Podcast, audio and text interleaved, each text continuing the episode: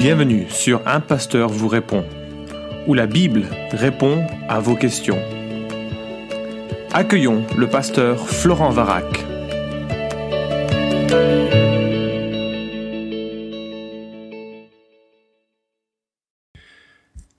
Alors cette question fait suite au podcast sur le suicide et le chrétien. Et voici ce qu'une personne nous envoie comme question. Au début de votre exposé sur le suicide, vous dites que le suicide est un meurtre. Ensuite, vous expliquez que l'homme et même le chrétien ne perd pas son salut malgré ce meurtre. Moi, je veux bien, mais que faire du verset Apocalypse 21:8 où il est précisé que les meurtriers n'hériteront pas du royaume ? Au final, tout le monde sera-t-il sauvé selon vous ? Alors, je crois que c'est une très bonne question et qui me force à être beaucoup plus précis dans ma réponse. Et pour être très clair, non, je ne crois pas que tout le monde sera sauvé. Ça, c'est une affirmation très évidente de l'Écriture. Il existera un jugement et ce jugement va séparer les hommes et les femmes entre ceux dont les péchés ont été couverts et ceux dont les péchés n'ont pas été couverts. Et c'est bien sûr ce que la Bible décrit comme cette séparation éternelle d'avec Dieu. Maintenant, pour être un petit peu plus précis, est-ce qu'il existe des meurtriers qui sont sauvés? Alors, je peux que répondre bien sûr. Le roi David était un meurtrier et pourtant il expose à plusieurs endroits dans ses écrits son assurance d'être sauvé, sa confiance dans le pardon de Dieu. Alors on n'est pas là pour juger les cœurs, bien entendu, mais on peut comprendre qu'une personne qui ait fait un acte aussi terrible que le meurtre puisse aussi réaliser qu'il ait besoin de grâce, qu'il ait besoin de pardon et qu'il puisse réaliser que Christ est mort pour ce péché-là également. Alors pour revenir maintenant à Apocalypse 21:8, où il est précisé que les meurtriers n'hériteront pas du royaume, comment comprendre ce verset ? Alors, si on le lit dans son intégralité, le verset dit la chose suivante. « Mais pour les lâches, les incrédules, les abominables, les meurtriers, les débauchés, les magiciens, les idolâtres et tous les menteurs, leur part sera dans l'étang brûlant de feu et de soufre. Cela, c'est la seconde mort. » Nous avons donc une liste de péchés.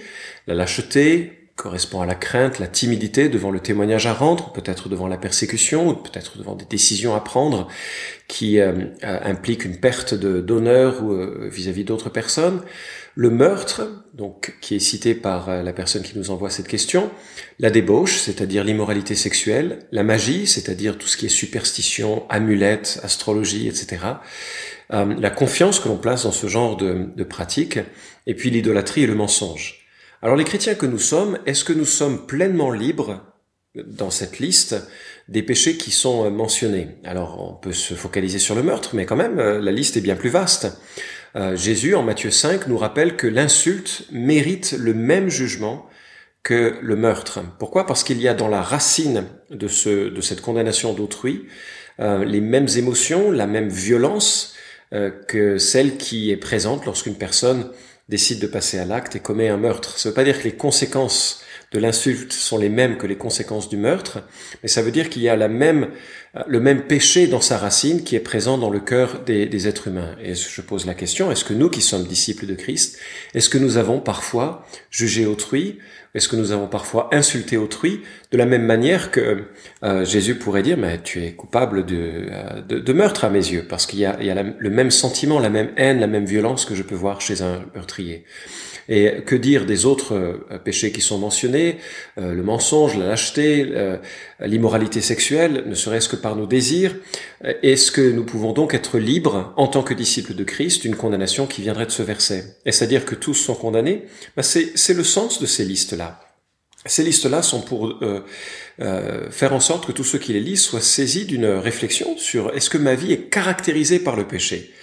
Et en fait, ben oui, quand je regarde ces listes-là, je réalise qu'il n'y a rien en moi qui soit vraiment exempt, ou qui soit vraiment parfait et exempt de souillure, de tâches, d'égoïsme, de violence. C'est mon cœur, c'est le cœur et la situation de notre état. Alors, si on regarde un peu plus ce texte dans son contexte, hein, c'est c'est une nécessité lorsque on s'intéresse au sens d'un verset de regarder comment il s'inscrit dans son contexte.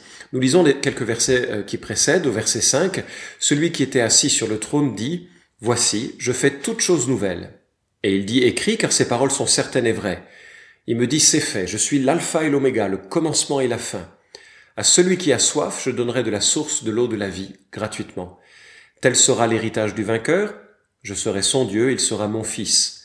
mais pour les lâches, et le verset continue. Ce qui est intéressant, c'est le parallèle qui est fait. Il n'est pas dit que d'un côté, il y a des gens qui commettent des péchés, et de l'autre, des gens qui ne commettent pas de péchés. Non, il y a d'un côté ceux qui commettent des péchés et ceux qui ont bu à la source de l'eau de la vie gratuitement, c'est-à-dire sans aucun mérite. Ce sont ceux qui deviennent ses enfants par la confiance dans la grâce de Dieu.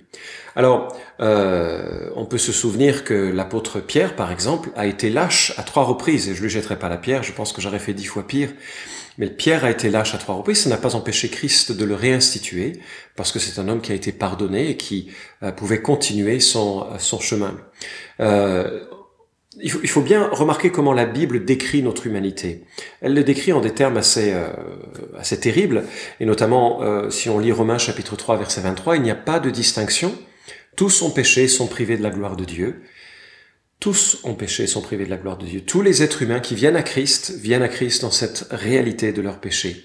Mais ils sont gratuitement justifiés par la grâce, par le moyen de la rédemption qui est dans le Christ Jésus. Lorsque Jésus vient sur terre, il vient pour mourir pour les péchés de ceux qu'il sauve. Et ceux qu'il sauve, il les sauve pleinement, entièrement, intégralement, conscients de l'ensemble de leurs fautes, passées, présentes et à venir. Alors, bien entendu, on est amené à vivre de façon différente une fois que nous sommes devenus chrétiens. Cette vie différente doit s'éloigner de la colère, doit s'éloigner de l'immoralité, doit s'éloigner du mensonge. Et un homme ou une femme qui serait marqué par le meurtre, on peut évidemment remettre en question son salut, parce que sa vie ne témoigne pas de la présence et du ministère du Saint-Esprit. Mais en même temps, quelqu'un qui serait un disciple de Christ pourrait, dans un moment de désespoir, dans un moment dont on ne pourrait pas vraiment décrire parce qu'on n'est pas dans son cœur, pourrait prendre sa propre vie et devenir un meurtrier contre lui-même. Est-ce pour cela que nous devons en conclure qu'il n'est pas chrétien ? Dieu seul le sait, et je serai très prudent dans mes jugements à ce sujet, parce qu'il faudrait regarder son témoignage, sa confiance dans le sacrifice de Christ auparavant, la manière dont il vivait dans la confiance en ce sacrifice de Christ, et peut-être imaginer qu'il est possible qu'il ait dérapé à un moment de détresse complète. Alors c'est terrible, c'est tragique, mais s'il est vraiment disciple de Christ, je crois qu'il est bien entendu demeuré disciple de Christ, parce qu'on ne cesse pas d'être un enfant de Dieu une fois que l'on a été adopté par Dieu. Alors, loin de moi l'idée que tout le monde est sauvé, loin de moi l'idée que tous les péchés se valent, loin de moi l'idée de minimiser la gravité du suicide. C'est quelque chose qui est très grave, je l'ai dit. Ça engrange des conséquences, ça engage dans les familles souvent un souvenir et une perception qu'on peut sortir de problèmes par le suicide. Donc c'est vraiment quelque chose d'important et de grave. Je veux vraiment pas le minimiser, mais néanmoins je crois qu'un disciple de Christ est capable du pire parfois, et y compris de se suicider, sans que pour autant cela témoigne qu'il n'était pas un disciple de Christ, et encore moins sans que cela engendre une perte du salut, ce que je ne crois pas possible selon ma compréhension de l'Écriture.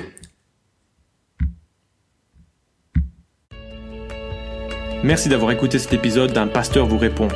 Posez vos questions en nous envoyant un email à questions@toutpoursagloire.com. Retrouvez cet épisode et tous les précédents sur notre site toutpoursagloire.com.